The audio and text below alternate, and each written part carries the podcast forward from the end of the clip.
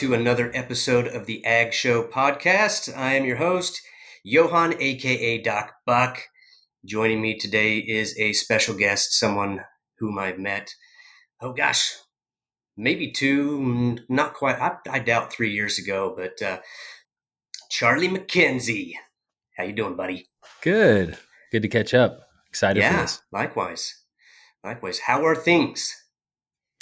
They are really good. I think uh, this has probably been the most productive year uh, that I've had in the last 10. So I'm enjoying it. And most of that comes down to what I'm learning and what I'm applying uh, after I learn it and seeing the fruits of the of our labor. Yeah, productive in just overall career productivity. Yeah, I would say so. I mean, I think in terms of the the different things that I've learned uh, and that can be applied uh, across different cropping systems outside of cannabis, uh, and you know, just small business uh, or business leadership. I think those things have been uh, pretty impactful for me um, and skill sets that I'm trying to add to. So I, I, for me, like I measure, at least nowadays, I'm measuring my uh, success with the amount of growing I do, whether that's uh, on the farm or personally and professionally. And so I think I did a hell of a lot of growing on the farm and same uh, personally and professionally this year. So, so far, so good. Uh, well, 2022 uh, was great. 2023, um, who knows what that's going to look like. What were what were some of the growth points for you? Personal growth points in 2022. Some examples. Uh, I think uh, I established some habits that were really, really conducive to uh, being a holistic family man and grower uh, and and leader. So it seems like sometimes in my past I've seen folks that you know I considered as mentors or or um, I wanted to emulate that. Uh, maybe the balance between work and family wasn't quite there, or uh, they voiced their concerns of like, oh, you know, I wish I would have spent more time with my kids when when they were young, or you know, just these types of things. I, think some of the the things that have been really important to me is uh, writing a note or uh, like recording a voice message is what I'm doing now to my two kids and my wife every morning before I leave for work. Uh, and then I get the chance to pick them up and take them to school uh, and then go back to the farm because the farm's so close to town. Uh, gives me that ability to go into work at like six and get a bunch done and then leave to go take the kids and then come back get some more work done so i think just habits uh, and getting into those habits and seeing them uh, like flourish and and what they create and the results they bring is is kind of an uh, an unlock for me. So I'm doubling down on that, and I think um, it coincides with some of the stuff we're doing as a, a company to to get better individually, but uh, get better overall as a team, uh, like the book club we have. So um, yeah, man, I, that's that's some of the growth in in the past year. I love that book club. What I love even more is what you mentioned, the personalized notes and and that balance. That is something I think parents. I certainly know I've been challenged with that over the years. Like, oh, I'm gung ho, I want to succeed, and oh, I just want to do this and go there and say yes to everything.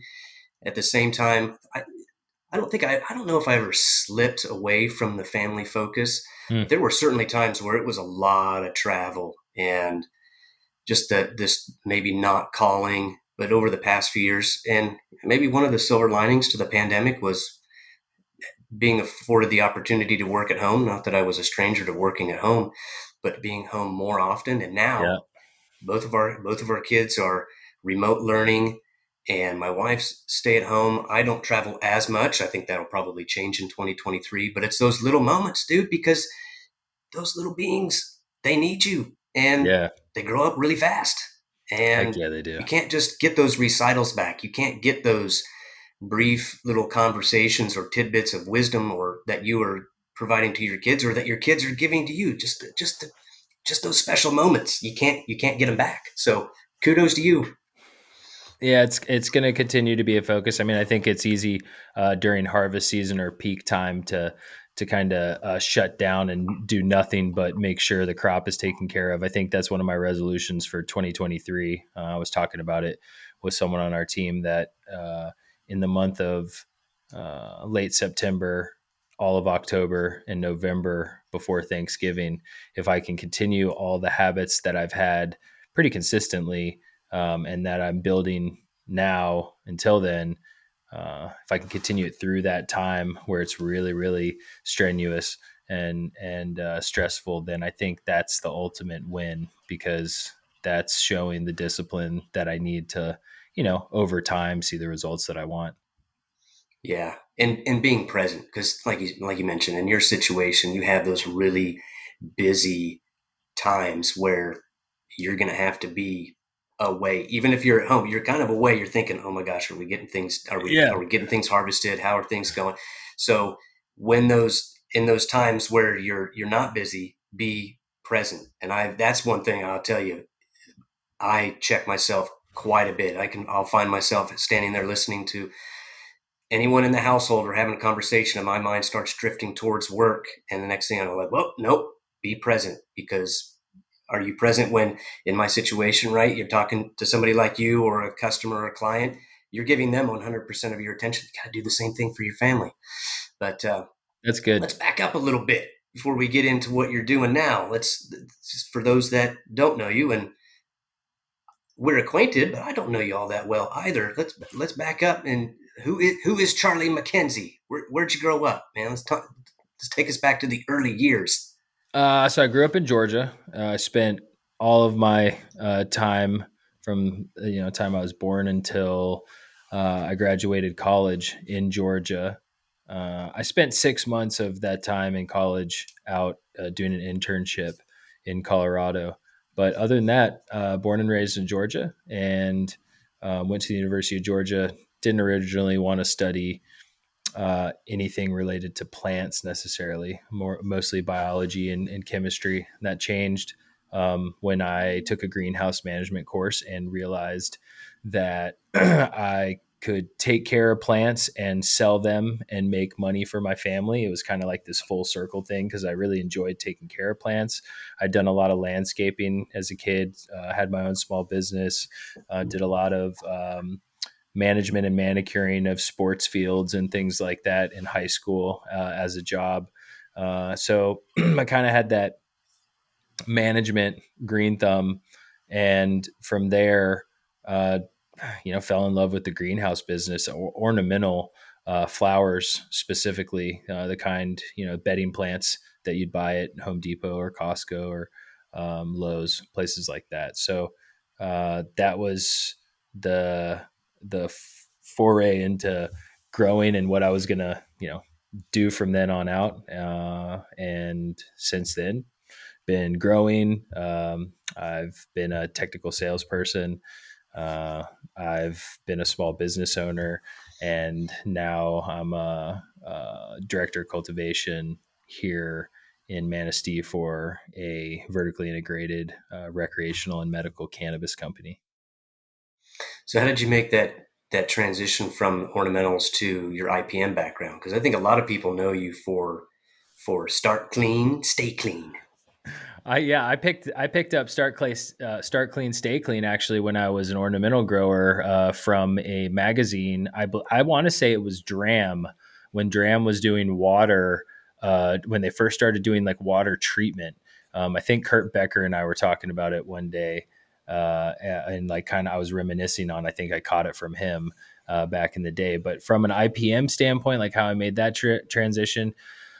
Uh, as an ornamental grower, I was struggling with a couple different pests. One was uh, two spotted spider mite uh, down in New Mexico. It's so dry down there that when you get two spotted spider mite, um, it's difficult to contain. You know, a lot of the predators that you use don't like how dry it is in the greenhouse, especially the greenhouse we were growing in um, and we weren't modifying the humidity. Uh, so it, it, was something that I struggled with, and I needed a solution for.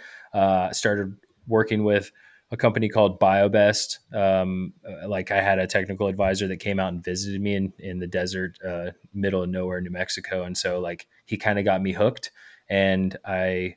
Um, he held my hand the whole way through my first crop of using beneficial insects. And uh, I was doing it on a pretty large scale to start with because we had a 20 acre greenhouse uh, down there in New Mexico that I was managing.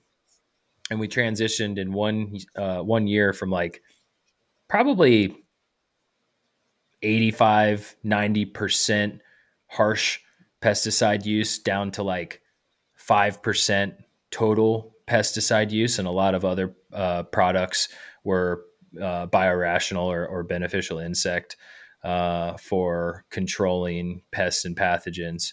And uh, that transition taught me just like a crazy amount um, in a really condensed time. And I was at the same time uh, a medical cannabis patient in New Mexico and was growing cannabis at home and struggling with different things that I was bringing home from the greenhouse, probably at that time. Uh, now looking back, and so I started tooling around, and I met a fella out in uh, Gallup, Gallup, New Mexico. It was called Red Barn Growers. A guy named Coy uh, had a small medical cannabis operation, one of the first in New Mexico back when they opened up.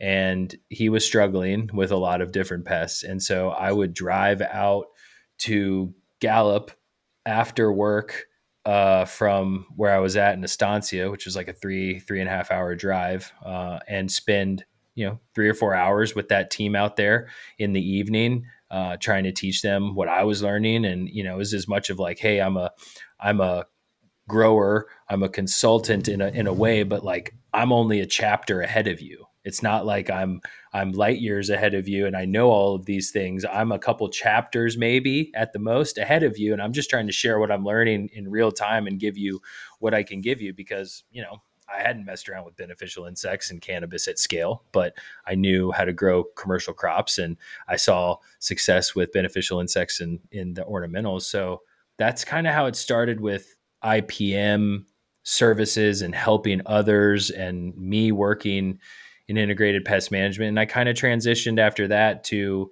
um, managing a cannabis operation that was focused on hemp, uh, you know, CBD cannabis.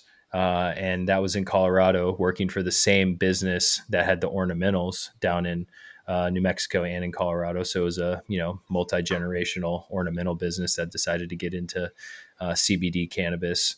Um, hemp, I guess, is what it was called at the time. To me, it's all the same. It's just low THC or high THC or all of the the, the two combined in different ratios. Um, I'm glad you said that. Yeah, I've said or, that to somebody before, and it's like, no, it's hemp. I'm like, cannabis. Let's nah, just say, uh, let's just let's just differentiate the T the THC. What yeah. Oh, yeah. So yeah, it's all so it's all the same that. plant. Yeah, all the same plant. There's just different. You know, people have bred for different reasons, and we have different outputs. Um, and I've grown a lot of different types of cannabis at this point, and seen uh, a lot of uh, similarities and a uh, few differences. But there are definitely differences. Um, and like that experience in in starting up that kind of helping that business grow uh, and applying commercial horticultural practices that I had learned in you know New Mexico uh, to that cannabis business in in the greenhouse and outdoors was was really really fun uh, for me and taught me a lot. But at the same time, I think I was looking for something else in in terms of like okay I've I'd been working pretty much for five and a half, six years at that point. Um, probably more uh, uh, on the working too much side, not balanced enough. And so, like, I was looking for something different. And uh, I had the chance to join um, BioBest USA as a technical sales specialist and uh, go around the country and eventually, you know, into Canada working with different growers in ornamentals and cannabis and leafy greens. And, um, you know, that was kind of the next part of the journey. Your time at BioBest, did anything stand out at you? Like, what was the craziest thing you saw, or what was the most rewarding, you know, aspect of that? Did you did you have one instance where somebody kind of had that aha moment with biologicals, or Oh yeah, there were there were a lot of people that became uh, believers, but bug leavers, if you will. Um, yeah, that I it was it was cool seeing people uh, change their minds and see it work uh, in real time and at scale. Um, there were some folks down in Georgia, ornamental growers, that I turned on to to uh, uh, biologicals, and they just like um, a young girl that had that was in college at the time at University of Georgia. Her dad um, was a, an owner of this greenhouse business out there, and she took to it like so quickly, and they crushed it um, that that next year with biologicals, and it blew my mind how you know fast they took it up, and and it was it was inspiring to see that. So it like made me double down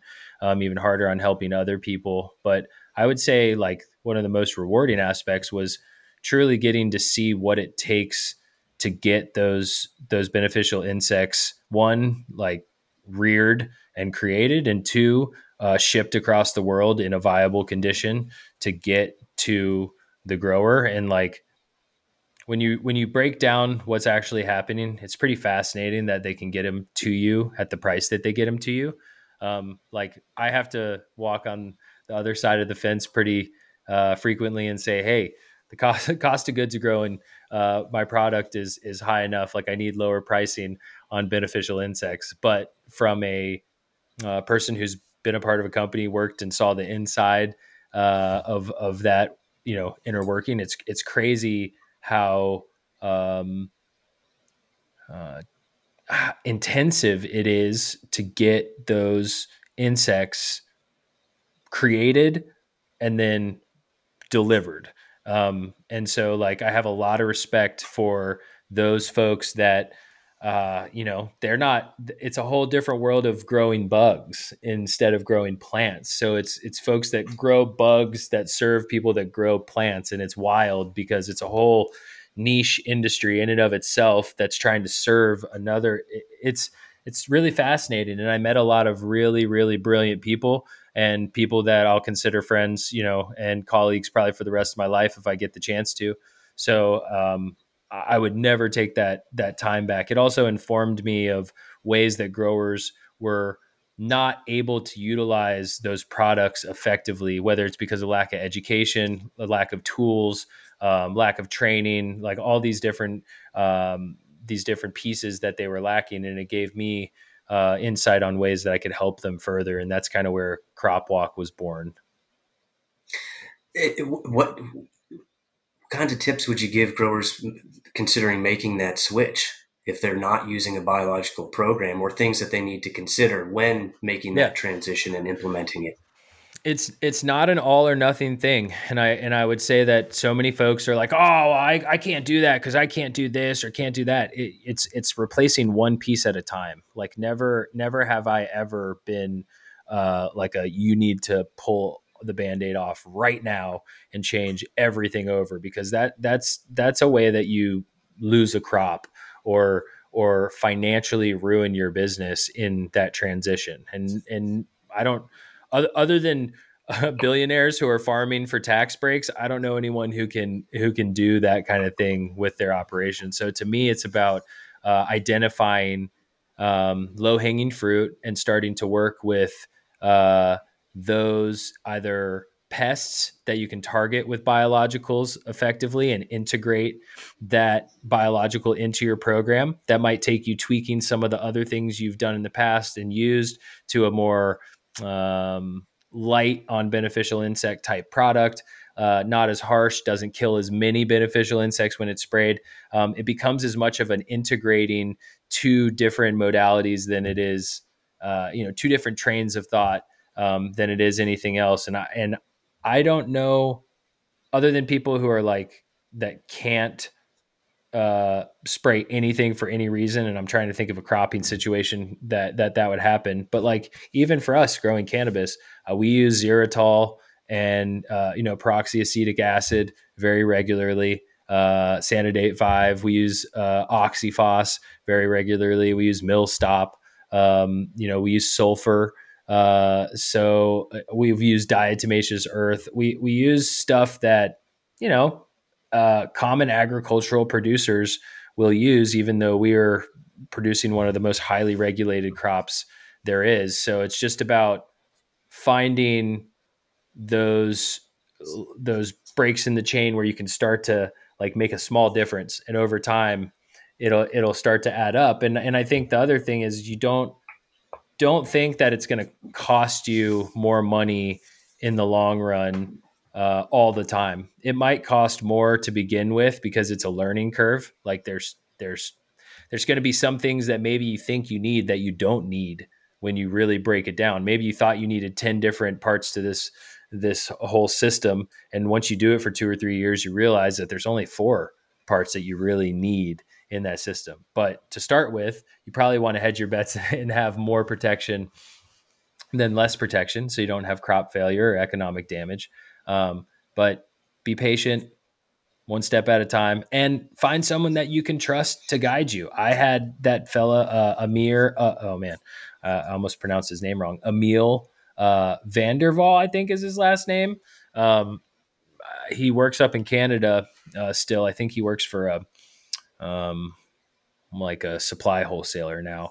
Um, but man, did he teach me so much and gave me the confidence to uh, try a lot of different things and feel like I wasn't going to lose the farm um, because of trying. So the, the, that would be my suggestion. Yeah, I'm glad you brought that up because my follow up question was was going to be okay if you're if you're a, an operation that maybe you don't have the means to have an IP, a dedicated IPM manager. How do you go about getting over that hesitation? And my thought was, yeah, find a reputable rep that can help walk you through that and and teach you the tools of the trade, what what tools you need, how to go about yep. scouting a crop and looking for it on your own as you gain that experience. That's it, man. I, I think there are two different schools of thought. You can work with someone that you pay to get the the tools and tricks and information and um, the how to, uh, and they don't provide you the the beneficial insects or the biological products, and that would be like your your advisor or, or your consultant. Um, a good example of that would be Suzanne uh, Suzanne Wainwright Evans, right? Um, she she's awesome when it comes to helping growers learn how to use biologicals. Um, she doesn't sell biologicals; she suggests what products you might need to use, and she has like a huge rolodex of people that she can call on when it comes to different supplies that a grower might need, one of her customers might need. So that's like a a really good option if you want the uh, done for you or like done with you type of of service like to really get a hold of it quick and and get this wealth of knowledge that she has you know for 30 years i think in the industry working with bugs that would be one way to approach it and i tend to lean that way because i'd rather pay to accelerate my learning and and like get as much as quickly pos- as as physically possible as quickly as possible um, the other option is to to work with a supplier who uh, has the beneficial insects or the products and has a, a, a, technical specialist or someone that has grown before and used those products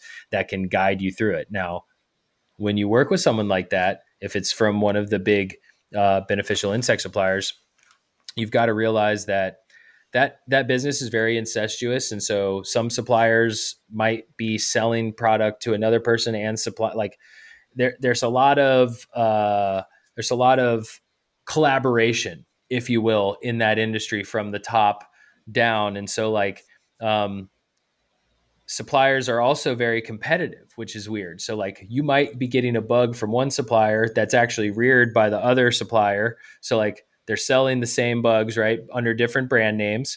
Um, and so you're getting that, but they're competing with each other at the same time. So there's a lot of like there's a lot of working through kind of the mud with finding the right supplier and the right technical specialist if you're going to get your knowledge from one of those technical specialists. There are some fantastic technical specialists out there that work for BioBest or BioBee uh, or Beneficial Insectary, um, you know, that like you can learn so much from with them coming out for one visit.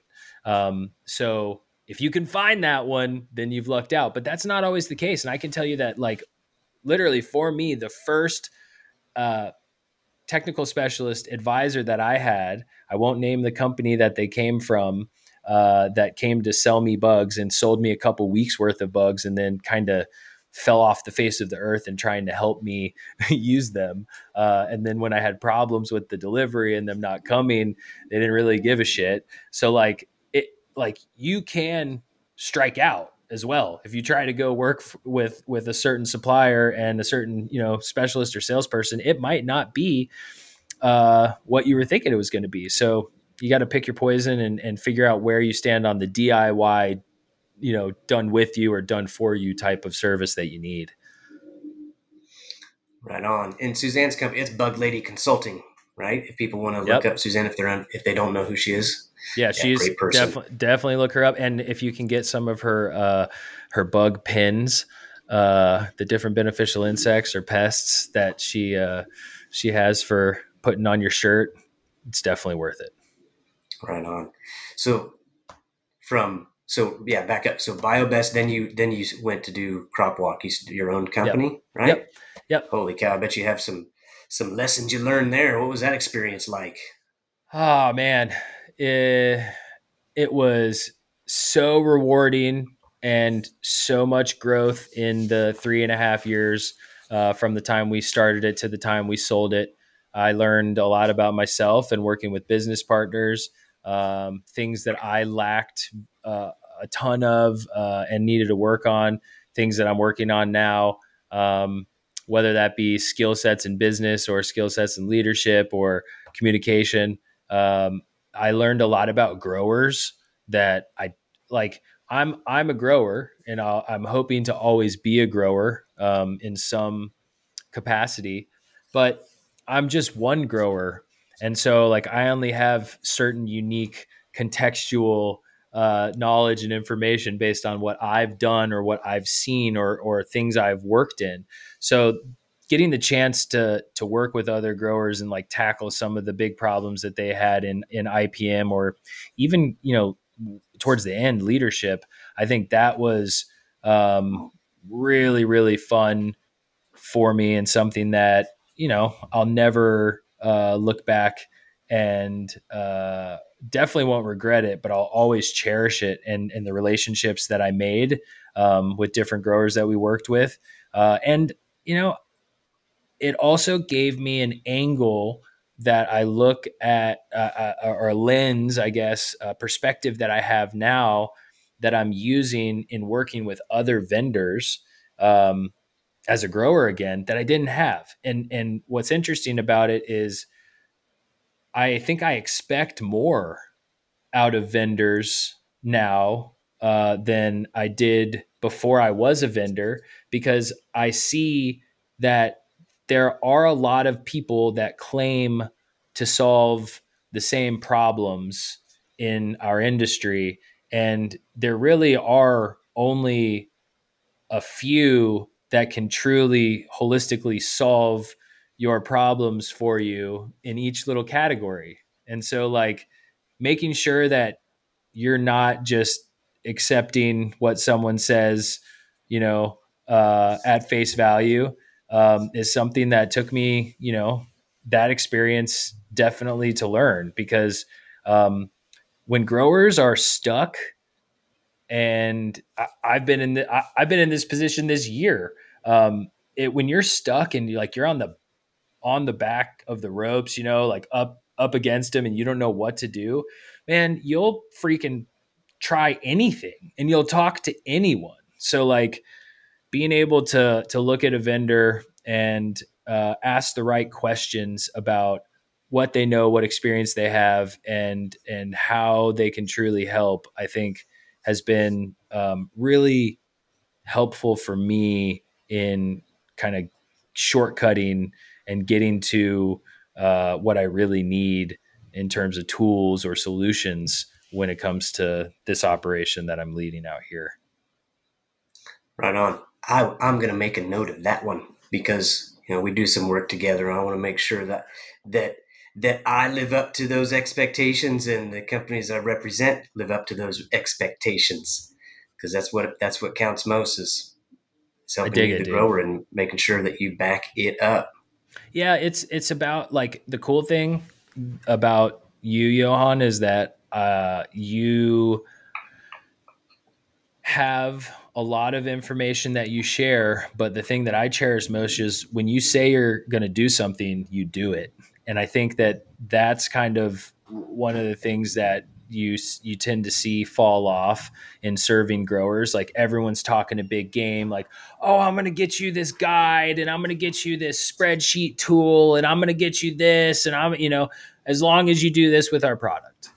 And mm. they, they they're never bringing anything to, to the table other than you need to buy our product. And so you know i think good communication and having like something other than a sales pitch is is the first piece and you've always had that down. So uh no worries. Thanks man.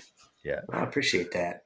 It for me it's connection. I mean we're all we're all people. We have our we have our goals and and this is an i mean this is an awesome industry. I don't care if you're going cannabis or wheat or yeah. almonds or forage or tomatoes. I, it, we, we are blessed to work in in agriculture and it then when you break it down into the business aspect of it, it's like, yeah, it's just how do you want to be treated? The golden rule, if you will. That's Although it, I guess man. in sales you would say how, how, do they want to be treated, and so you gotta you gotta understand that right too, because not everybody wants to be treated the same way you do. So understand, it just yeah, live up to it, and and and at the same time be able to be able to take that feedback. Like, dude, mm. if I ever fall short, check me on it. Yep. No, that's big. Yeah. I think having the hard conversations is something that I also uh, learned from you know the past four and a half years experience of having uh, CropWalk and then uh, now leading the team out here that um, and I can't remember who said it. It's it's one of the people that I really enjoy uh, the content they create, but I, I think it was um, the success of your day uh, should be measured by the amount of hard conversations that you have. Um, because often the hard conversations are what drive us forward. And and when when you're talking about hard hard conversations, it's not just hard conversations with others; it's hard conversations with yourself. You know, so um, I think that that that's a that's a big one, and I appreciate that you take that approach, Johan. Thanks, man. Yeah, I agree. Hard conversations. Check yourself. Um, all right, so you made the leap from CropWalk, right? You yep. you, made another transition, and that you've been doing something new for what, just over a year now, huh? Yep, yep. And that is senior director of cultivation operations. Is that is that your title at at Left Coast Holdings? Yep. Cool. So before we before we trans, this is a good transition too. By the way, I want to back up. I want to kind of set this up you had mentioned earlier that you were a medical cannabis patient in New yeah. Mexico. Did you did you what was your mindset towards cannabis before becoming a medical patient? Was it something you had already supported or how did you make that like I, I think this is going to help me and the reason why i ask is because mm-hmm. others may be having the same questions of course. Yeah. So I think uh, becoming a medical patient in New Mexico was the first time that I had the opportunity to use cannabis, uh, quote unquote, medically, right? Uh, if, if it was prescribed by a doctor. So when I was in uh, college, was when, you know, I first started really uh, um, experimenting with like growing cannabis and learning what the plant looked like. Um, probably shouldn't have been doing that back in Georgia, but you know that was part of my my college years, understanding uh, the the green thumb had to come out. Um, you know, I had consumed cannabis uh, before that, and I would say that it wasn't something that I used consistently um, by any means until uh, later into my uh, into my college career and as I started to to transition into work full time.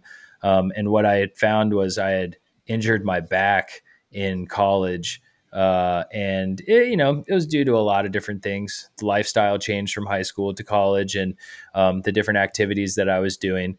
Uh, and I ended up injuring my back. And you know, the the doctors really didn't have much for me other than painkillers and muscle relaxers and uh, steroids and uh, anti-inflammatories. And whether we want to admit it or not, uh, those things might help us for a bit, but they typically don't help long term. And so um, you know, I think I was on the hamster wheel for a little while with different prescription uh, pharmaceuticals trying to like figure out what was going on with my back. And in the end, uh, the two things that really helped me were um, cannabis because I was able to uh, not have all these side effects and feel out of sorts um, from the pharmaceuticals.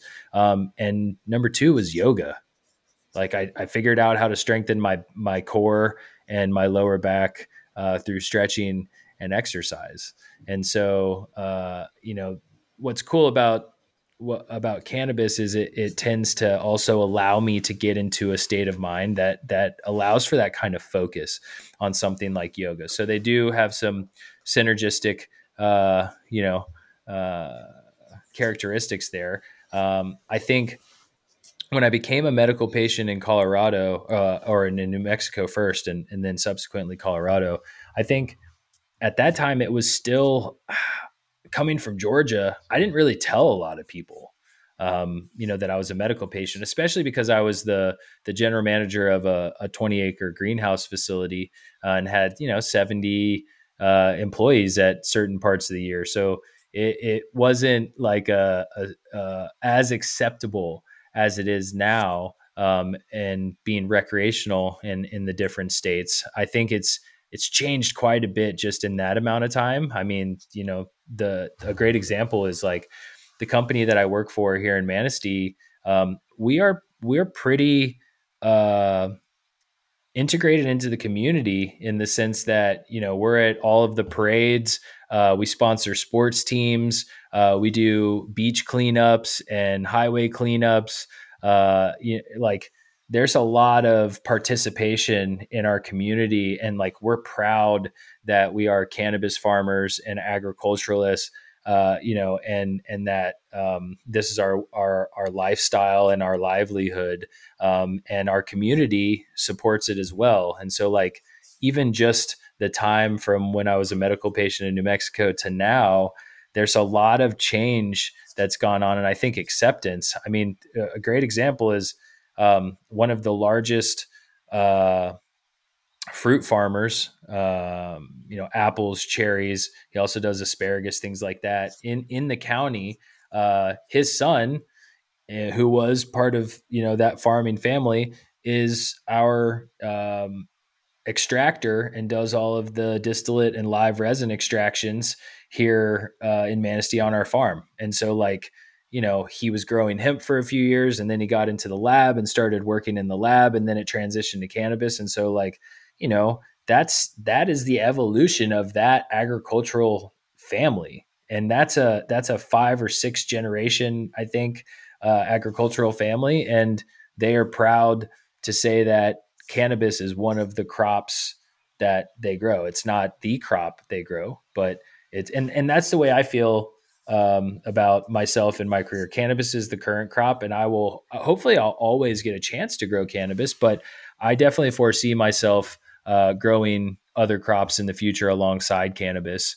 Um, and I feel like everyone should have a chance to grow as many crops as they can. Yeah, diversify your ag enterprise. Yeah. Well, that's cool, man. That you're that you're involved in the community that way because that, that's kind of I mean, that's that's great. That uh, and the community supports supports that your support.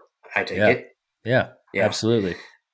That's one of the things that I want to accomplish with the with the trade or the trade show with the podcast is kind of educating or having my guest educate the listeners that may not understand cannabis. It's not all reefer madness. We can go back and how yeah, that came yep. about and why we have this you know, not everybody that consumes cannabis is a hippie. And look, any any psychoactive compound can be abused. It, oh yeah, anything you know, cough syrup can be abused, and so it's it's folks like yourself and others in the industry that are professionalizing it and helping others realize that it's it's not all crazy, weird. You know, it's not bad. It's not tab. You know, take away some of that taboo, you know, opinions towards towards cannabis. So I do want to transition into your work at Left Coast Holdings. You, you so you moved from Georgia to to Michigan. Now you're working with this company. It sounds like I mean, you you uh, made that move. What's that been like in this last year? What have you learned? You know now because you grow outdoors primarily, right? Yeah, so we've got uh, 12 acres of, of outdoor crop that we grew this past year, and we'll we'll do the same, if not a little bit more, this coming year. And then we have a, a 3,000 square foot greenhouse. Uh, we're going to expand that to 6,000 square feet this coming uh, season in early spring, and then we've got about 800 square feet of canopy of indoor uh, cultivation uh, for flowering, and we just uh, took over uh, another building on our site, and that is serving as our uh, indoor mother stock and propagation hub for the farm and for other customers. Uh, so I would say the transition has been awesome. It's been like the town we live in. We're you know I think the house the house that we live in is um, three quarters of a mile away from uh, Lake Michigan. Uh, we get crazy big snowstorms. There's you know skiing 30 minutes uh, away from the house, so there's a lot of outdoors activities. The the family's really into hiking. We've been hiking along the M22. Um, we have this book that gives us a hike that we go on every Sunday.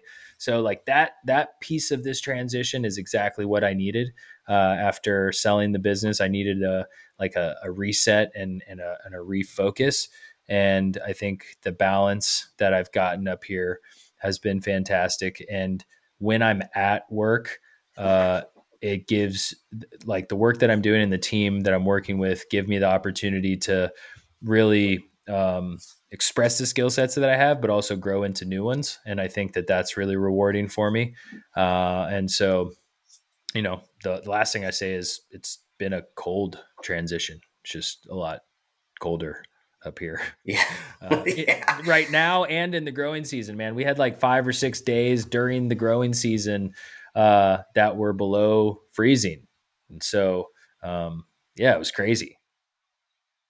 And what what was the driving force be, behind predominant outdoor production? You said 12 acres, and I think you're adding adding more. Was was it cost? What what were the driving factors? Yeah, we we uh, have a processor on site that does uh, extraction and manufacturing. So we have some really good machinery for uh, creating THC distillate and we also have uh, the ability to create uh, live resin. Um, so that's uh, THC and terpenes extracted from wet cannabis biomass that's frozen uh, and then extracted. Uh, so that really was the the driving force behind uh, doing as much outdoors originally because if you want to to feed those machines uh, and have them constantly humming and even have a couple of shifts going per day, you're going to need uh, a lot of you know input material. And so uh, being able to get that much material and do it at that cost, uh, which is typically, uh, I would say, depending on who you are and what kind of facility you have and who you're working with as vendors, it could be anywhere from you know three to 15 times less expensive than growing indoors or a greenhouse. Uh, you're not going to get quite the same output uh, across all the different types of growing environments, but for us, um, we found that growing outdoors seems to be uh, the most profitable, uh, given the the uh, wholesaling that we do and the kind of contracts we're fulfilling there.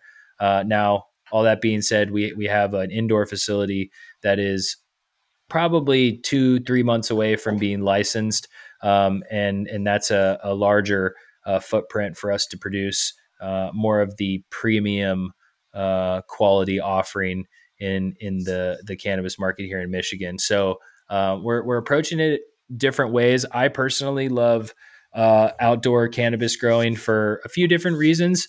Uh, I think that the cannabis that you grow outdoors uh, in the sun has uh, different terpene profiles and cannabinoid profiles, making it sometimes more um, attractive and uh, and applicable for uh, your your broader range of consumers. I know folks that won't consume indoor cannabis because typically the THC levels are so high and the uh, the intoxicating effects they get from them or medicinal effects are not what they're looking for. Whereas if they they were to ingest uh, sun grown outdoor cannabis, um, they they tend to have a better experience. So uh, we went really really heavy this past season into testing and trialing uh, growing for uh, outdoor smokable flower. So harvesting and you know uh, drying it to that precise uh, water activity level, and then getting it trimmed and and cared for in a way that can be, be presented to a consumer,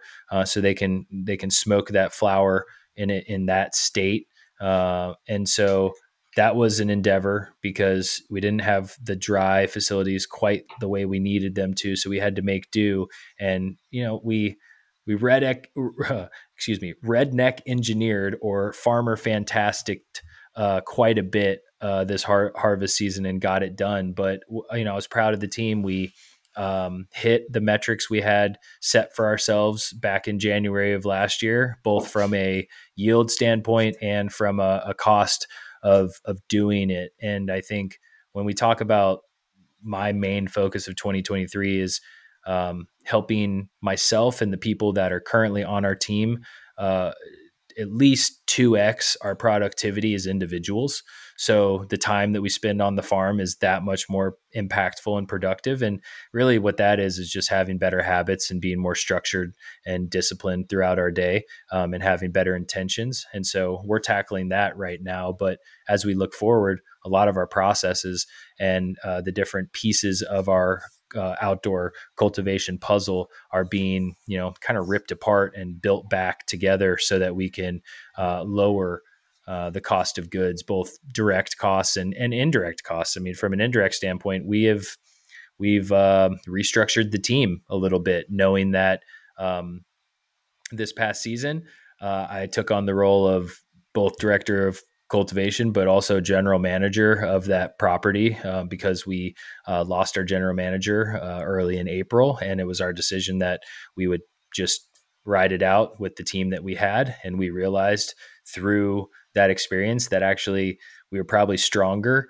without having that extra uh, link in in the chain and that we got more done uh, and it allowed us to elevate the other folks on the team uh, to have more responsibilities and accountabilities and it, and it made us stronger overall. So like i would say um, 2023 is is the year of being uh, lean as possible. And man uh, i think anyone that's listening to this that doesn't work in the cannabis industry at all, you're probably thinking, wait a second, I thought cannabis was where people made money. and uh, that that was the case. It definitely was, and it still can be the case. And that's that's something that I'm up on a soapbox a lot about right now because coming from the ornamental business, um, coming from working with tobacco farmers that are transitioning into to growing hemp, uh, and helping them get set up in Virginia and North Carolina. Uh, that was part of some of the consulting I did. Like these these folks, albeit some of them are not not as well off as they'd like to be, but there are some very very wealthy ornamental grower families that have have done fantastic for themselves over the past, you know, however many years it is. Some of them are young businesses, some of them are old businesses. But you know, Johan, that the ornamental industry has been slapped around nonstop with so much change when it comes to offshore cutting production and and you know uh, cut flowers leaving uh, the United States pretty much completely. Um, so like the fact of the matter is is even in these these businesses that have lower margins than cannabis typically had, these folks are making money and and they're feeding their family and they're feeding others families doing what they enjoy and love and have a passion for and so like i don't know for me if 60% of the people in the cannabis industry leave and don't come back because the money's not there then it's probably for the better um, because then it leaves the folks who actually care about the crop and care about the folks who consume it and that they're getting a quality, safe, clean product.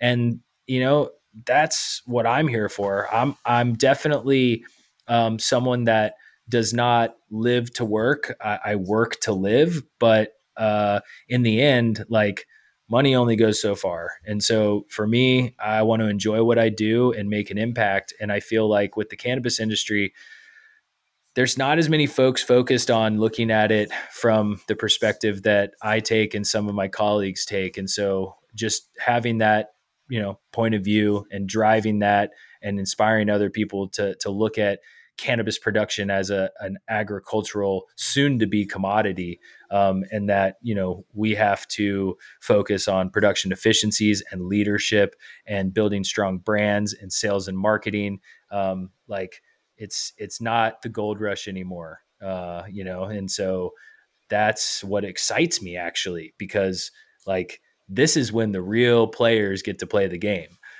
and so that's that's what i'm all about you know going forward here in 2023 amen to that yeah as it as it scales and i, I see that with other growers that you know as they scale and I'm like oh you know what i can't I, I buying my inputs at the hydroponic store is not I can't I can't scale that way or can't yeah, buy water anymore. yeah. yeah. I, hired a, someone who has experience, quote unquote, experience growing, but then you got to scale and you know, people like yourself who had that larger horticultural experience, you know how to grow at scale. And once you know the agronomy of the crop, you can you can pretty much be dropped in it and say, "Here you go." Give me the parameters in which this crop needs to grow, and and let it rip. You know what the the the deciding factor for me is like if I were to be in a situation like that, the the thing, the variable that would change the success of that crop to me, and and I would have told you shit I, a couple years ago johan i probably would have told you oh well it's it's going to be the structure uh, the stru- the greenhouse structure or or uh, where the farm's located, or it's going to be the soil type, or it's going to be what media they're using, or you know all these things that yeah they definitely impact a crop's quality. But I think uh, what I know now, the variable that like you can't live without, and that you've got to always factor in is the team of people that are growing the plants because people grow plants. And as leaders, if you want to scale cultivation, you can't grow or touch all the plants yourself. So you have to focus on growing people. And to me, if I'm constantly focused on growing myself and I'm constantly focused on how do I help these folks like reach their full potential and even beyond that, how do I break their beliefs of what their actual potential is and show them that their potential is beyond what they ever imagined. Um, like that is the true goal, uh, I think, for folks that are going to be around in the industry here over the next five years because like there's going to be a consolidation in cannabis there's going to be small players that don't make it. There's going to be small craft players that do make it, and they're going to have a niche, and that's going to be awesome.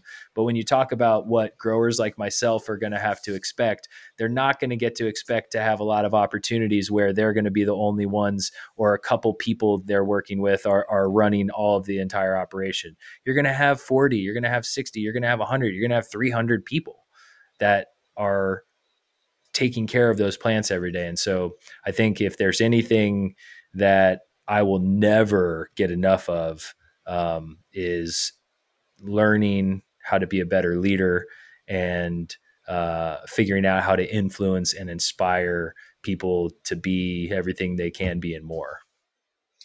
Amen. And you don't have to follow Charlie McKenzie long on LinkedIn to get a sense of that. I just your post, I think it was just yesterday, post because it leads into your post, which was the T Post Award.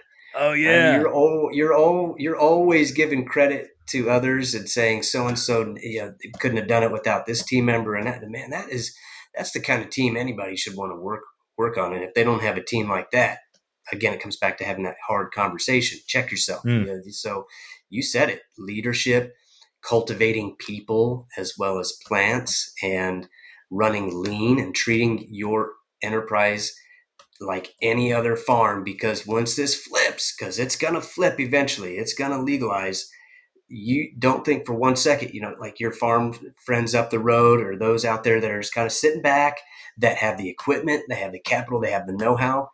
They yeah. can come in and they can do it because they know how to grow plants and they know how to grow a lot of them. And so I think you are on the right track. My perspective is you're on the right track. You've got it diversified. I do want to touch on one thing. I know we scheduled for about an hour, so I'll try to. I don't want to run because you've got an enterprise to run. Um, for those that are unfamiliar with the cannabis industry, when you you you were explaining, you have the the indoor uh, yeah. production set aside for flower and the outdoor for distillates and extracts. What is what do you mean by that? What is what are those what do those compounds go into? What are the okay. products that are made from those types of of uh, materials? Okay, so when you talk about uh, distillate uh, production, uh, distillate is made from extracting dried uh, cannabis biomass. And so cannabis biomass can be the the leaves and the flowers together. Sometimes it's even the stems, uh, depending on who's uh, harvesting it and and how they they um, how they harvest it and how they process that biomass. From there, it's typically extracted. Uh, there's a couple different ways, but we use uh, butane uh, extraction. Um, so with the butane extraction, you are pulling the THC uh, or other cannabinoid molecules out of that material and getting it into a concentrated form that can be used in manufacturing processes. Uh, so, what you'll see with distillate uh, after that biomass has been uh, um, processed and, and you have the THC or other cannabinoids extracted, much like CBD. This is the same exact process for CBD hemp. Um, you're just extracting a different molecule. Uh, once it's in that concentrated form, that is taken into the manufacturing setting and uh, put into edibles, um, put into tinctures, put into lotions and and uh, massage oils, uh, and has many different um, outputs. It can be uh, used to formulate in combinations with other cannabinoids. You can add uh, essential terpenes and oils back into that product to create some sort of um, you know combination. Uh, when you look at distillate, you can also put that into a, a vaporizer cartridge. So if you ever come across a, a vaporizer cartridge if you've been to a legal state or you've been to a, a smoke shop or somewhere a gas station that sells CBD products. Uh, you'll see a, a, vaporizer cartridge distillate um, is is put into that. Um, live resin is extracted from wet cannabis biomass that was frozen. So we'll harvest it off the plant while it's wet. We won't even uh, dry the plant at all. Um, sometimes we harvest it off the plant while the rest of the plant is living. So it's like a, a cut and come again type of scenario, uh, which uh, which blows some people's mind uh, when it comes to to harvesting cannabis. So that is then taken, put into some sort of bag, sealed, and then frozen with dry ice, uh, flash frozen as quickly as possible. And then from there, it's extracted from uh, in in a, another uh, butane extraction process um, butane as the solvent. And that process tends to create um, similar concentrated uh, cannabinoid oil, but it also pulls along the terpenes with it. So that is a more flavorful, more fragrant type of product uh, than your distillate product. And that is typically either put into a vaporizer cartridge, uh, put into edibles to have a more flavorful uh, type of uh, edible, uh, or it is consumed in some sort of um, uh, other rig or consumption device. Are you doing any beverages yet? Yeah, there's so distillate uh, is typically what is used in beverages, uh, but there are folks that are doing uh, man, it's it's some sort of nanotechnology where they're taking they're taking the distillate and it it gets processed even more so, so it it becomes very um, uh, soluble and and you're able to get it into solution really really easy, and then you're not dealing with like oil in the solution whatsoever. And so uh, there's a company that we do business with now that we're we're looking to do more uh, manufacturing business with that produces uh, low THC microdose seltzers, uh, and that company is called Wynk W uh, Y N K. And uh, you know, there's a lot of people that I know that don't consume cannabis really much at all and they try one of those drinks and it changes their mind about you know because it's a low dose and it gives them some of the good feelings it tends to activate differently than than the other types of consumption uh, or routes of administration or ways you can consume it. Um, so I'm a firm believer that drinks actually will be uh, pretty impactful in the future when it comes to getting people to try it and then um, just making it more normalized. Yeah, I think that's where it's going to. You, you touched on something earlier about the outdoor grown flower. Because not saying I have experience with this, but the you know the higher the the more potent material for inexperienced people, yeah, yeah, it could be way too much. So I liken what you described as maybe a glass of wine or a session IPA versus, you know, whiskey or something that yeah you could you could consume it stand. and yeah you're not doing a keg stand you're yeah right. Yeah because we you look at it as a as a market it's it's about the number of people that consume or how often and how much and that honestly i think in many in many ways it's it's healthier than say alcohol.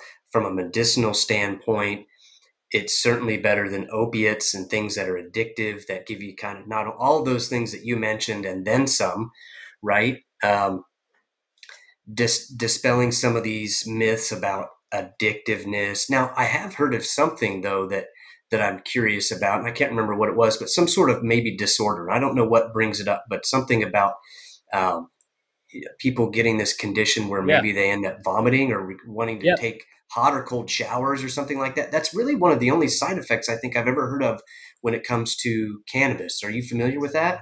Yeah, it's it's uh I can't remember if I'm and I might not pronounce it correctly. So if I if I butcher this, you know, uh for please forgive me. Uh, it's like cannabis hypermesis hyperactivities. It's CHHS or something like that is the acronym.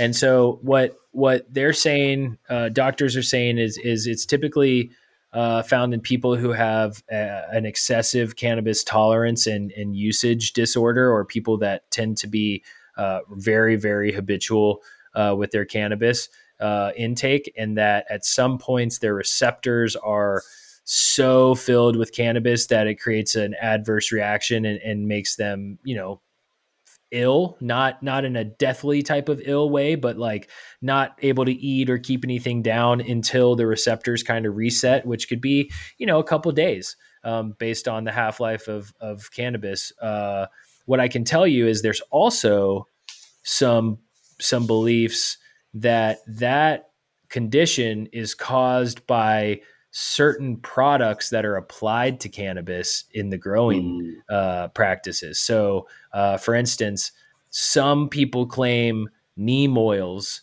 and certain types or qualities of neem oils from certain manufacturers sprayed it on cannabis flower at certain times in production could be the cause of some of these these symptoms. And you know, knowing what I know about neem oil and knowing what I know about some black market nefarious growers uh, in the past, spraying at all sorts of times in the crop right before they harvest and not doing anything after that.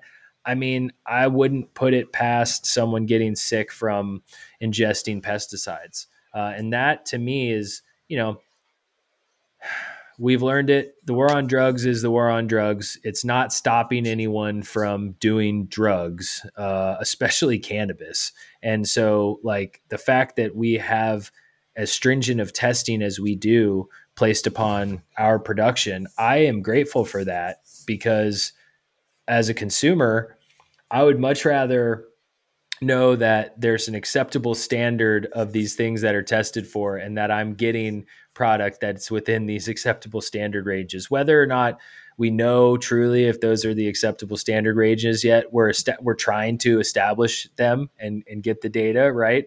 Um, in the past before it was legalized people were getting PGRs like you know Bonzi and Cycocel in their cannabis and they're getting you know floramite and and uh like nasty nasty stuff. And so the fact that i would say most of the flower is tested legitimately that's sold at dispensaries and it, and it's and it's clean based on what we know about those those products and science and ingesting it that's a big win for consumers. And that's one of the reasons why i think legalization is important is it's i mean whether or not you think it's good for for people to do and whether or not it's worth your time doing or or using as a, a medicine or for recreation um, at least you know that the people who are doing it aren't like uh, accidentally hurting themselves because they don't know what's going on with the product yeah, that's one of the things I love about the the legalization of it, and is opening up the opportunities to do research. Yeah. All the research and, and legitimate research people I know personally that are doing the research. I'm like, oh, thank goodness. Yeah. Because I know what they're, I know that what they are doing is sound research in there. Now they're getting the funding and they're putting time and effort into building the scientific knowledge on this crop, which, it, which it needs. It yeah. just, it, to, to make it better. Right. We need it. Like you said, yeah. regardless of your opinion, people are going to use it anyway regardless of your opinion, and having safe safe products out there, and and, and you can get into you know its safety as a as a as a as a flower, something that people consume, a drug, if you will, uh, yep. which we won't get into, but um, yeah, all very good. I love what you said about about leadership. I want to wrap that. I want to come back to that leadership because I wrote down I wrote down two words before we started the the podcast episode and I wrote down humble and grateful. And I and I think that really summarizes what I know of you and as as a leader. I think you're humble and I think you are always expressing your your gratitude and gratefulness for your team and others. And you are good people, sir.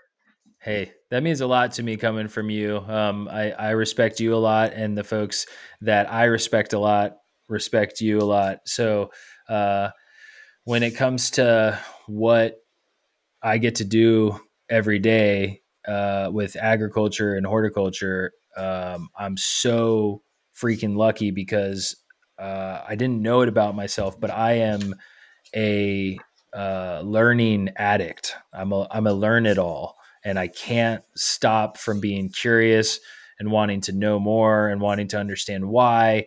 And with agriculture and uh, plant production and working with people in plant production, there will never, ever be a moment where I am not uh, able to learn something. Um, sometimes it's learn stuff that I definitely shouldn't do to my crop because I've seen something that someone else did, or it's something that's that's like earth shattering and is going to change you know the way I, I lead teams or, or grow. Um, I'm uh, like every morning I wake up just jacked up knowing that uh, I get to have this kind of job uh, in this kind of industry. And I don't, I haven't been in a lot of other industries. My, my dad is uh, a, a, printer and uh, a marketing guy and has owned a business for um, the whole time I've been alive. My mother's an attorney.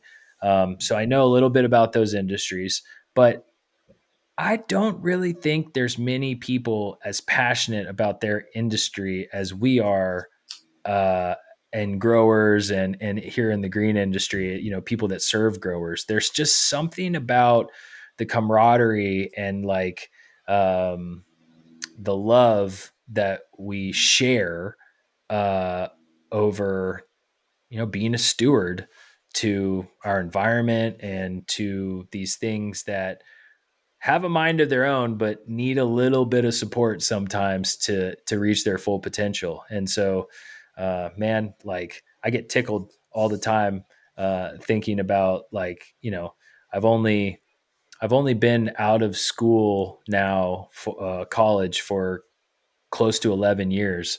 Uh, and I hope that I get to do this for another 55 years or however, however long it is that I can, you know, survive and um, do it alongside folks like yourself who I get to enjoy working with and, and I'm learning alongside um, and, and, growing alongside, uh, you know, theoretically and literally or or you know however you want to put that.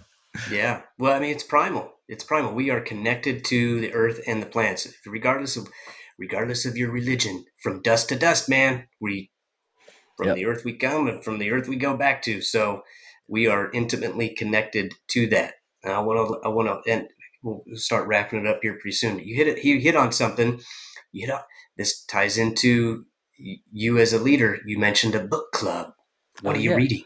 Oh man, this is awesome. So uh, right now, the book club is reading Atomic Habits by James Clear, and so that book actually was one of the catalysts for me uh, over three years ago to focus on my physical health uh, in a different in, in a whole different like tenacity. And um, that book allowed me to change habits and focus on things that helped me, you know, I think I lost close to over a 100 pounds. Um, and so Dang. that book for me was like really instrumental in that time, but I hadn't read it. Uh, okay, if you're listening, we had some sort of a glitch. I don't know what happened, but we are back. And Charlie McKenzie is still with us. And you were mentioning atomic habits.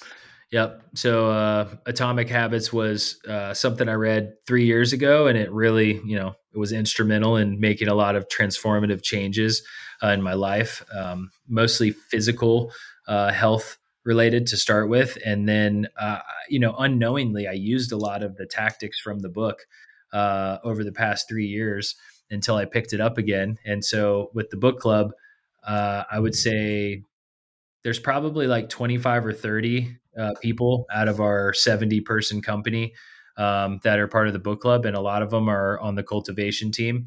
And so we're talking about it pretty consistently, you know, after we do stretches and have our morning meeting.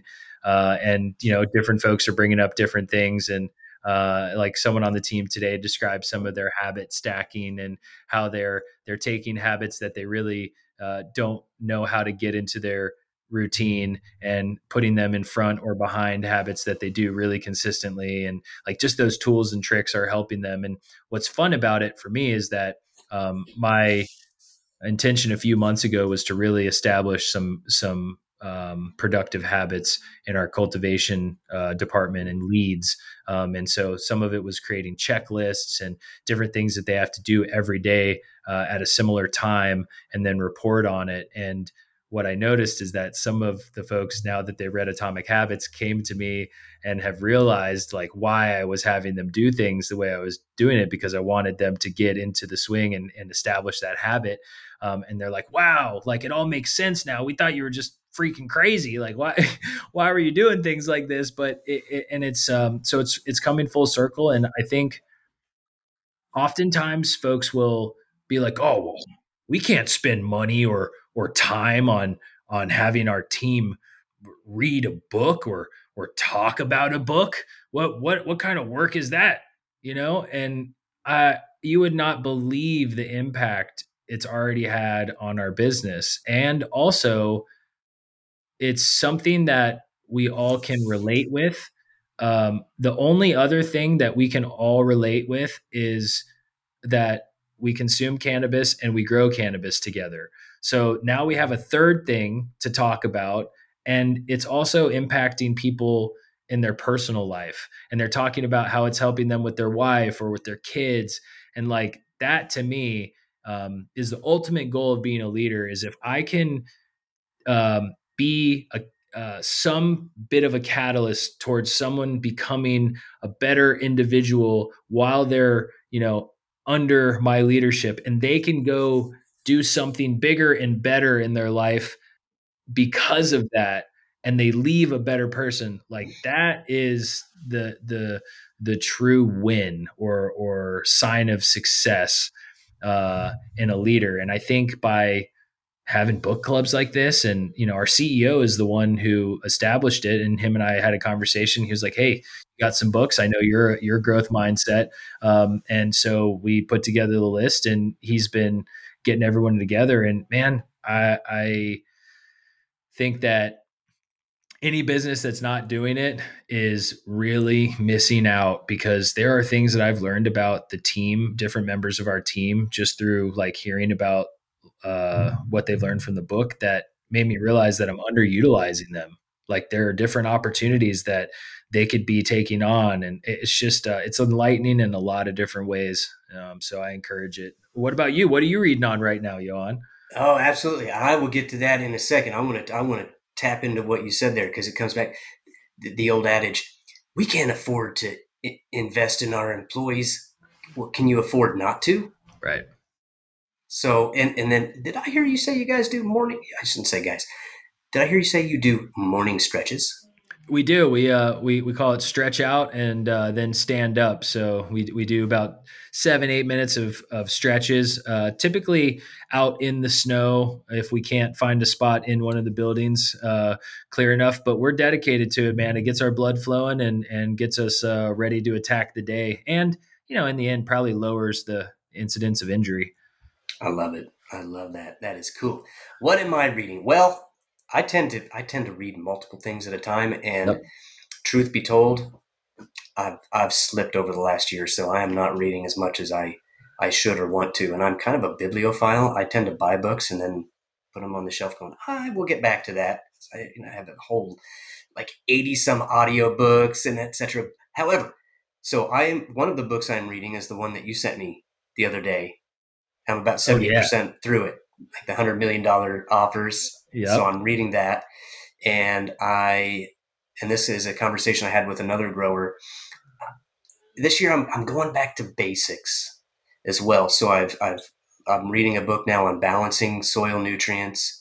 Because how many times do we get asked, "What is this, this, this, or do?" Oh my goodness! Go back to and, and review the foundational knowledge.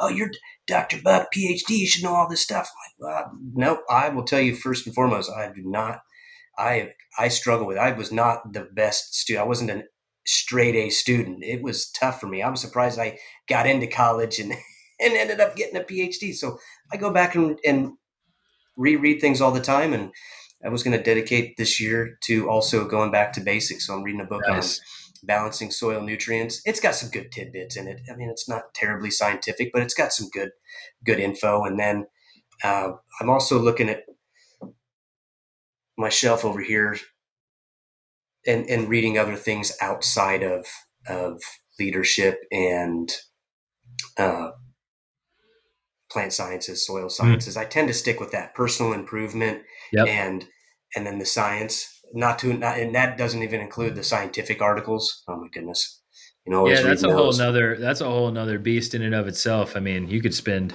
you spend so much time and effort on that and that's highly valuable too if you've got the mind for dissecting what what the results are and and uh, how the experiment was set up yeah and i've been trying to i've been i've been i've been toying around with ai i've been looking at some of these yeah. ai systems where you can you can summarize scholarly journals like, yeah. how, how accurate is this because I, there's we live in such an information age. Oh my gosh, you can't read all the literature out there. So maybe I can maybe I can use this tool to summarize this so I can get the gist.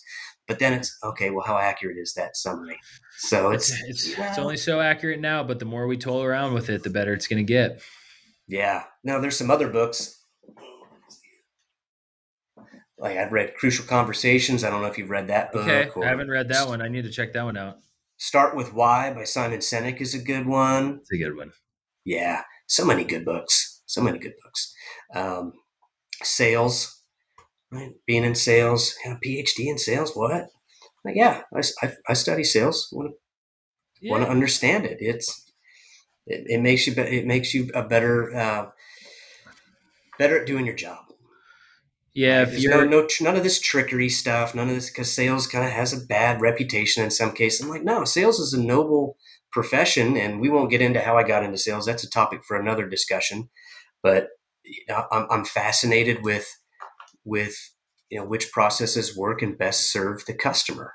Yeah, that's the goal. If you're a salesperson that's focused on on giving the customer the best opportunity to be better at what they do or better at, at um, who they are uh, then you're a good salesperson. And if you have an ulterior motive, then you know that's on you to fix.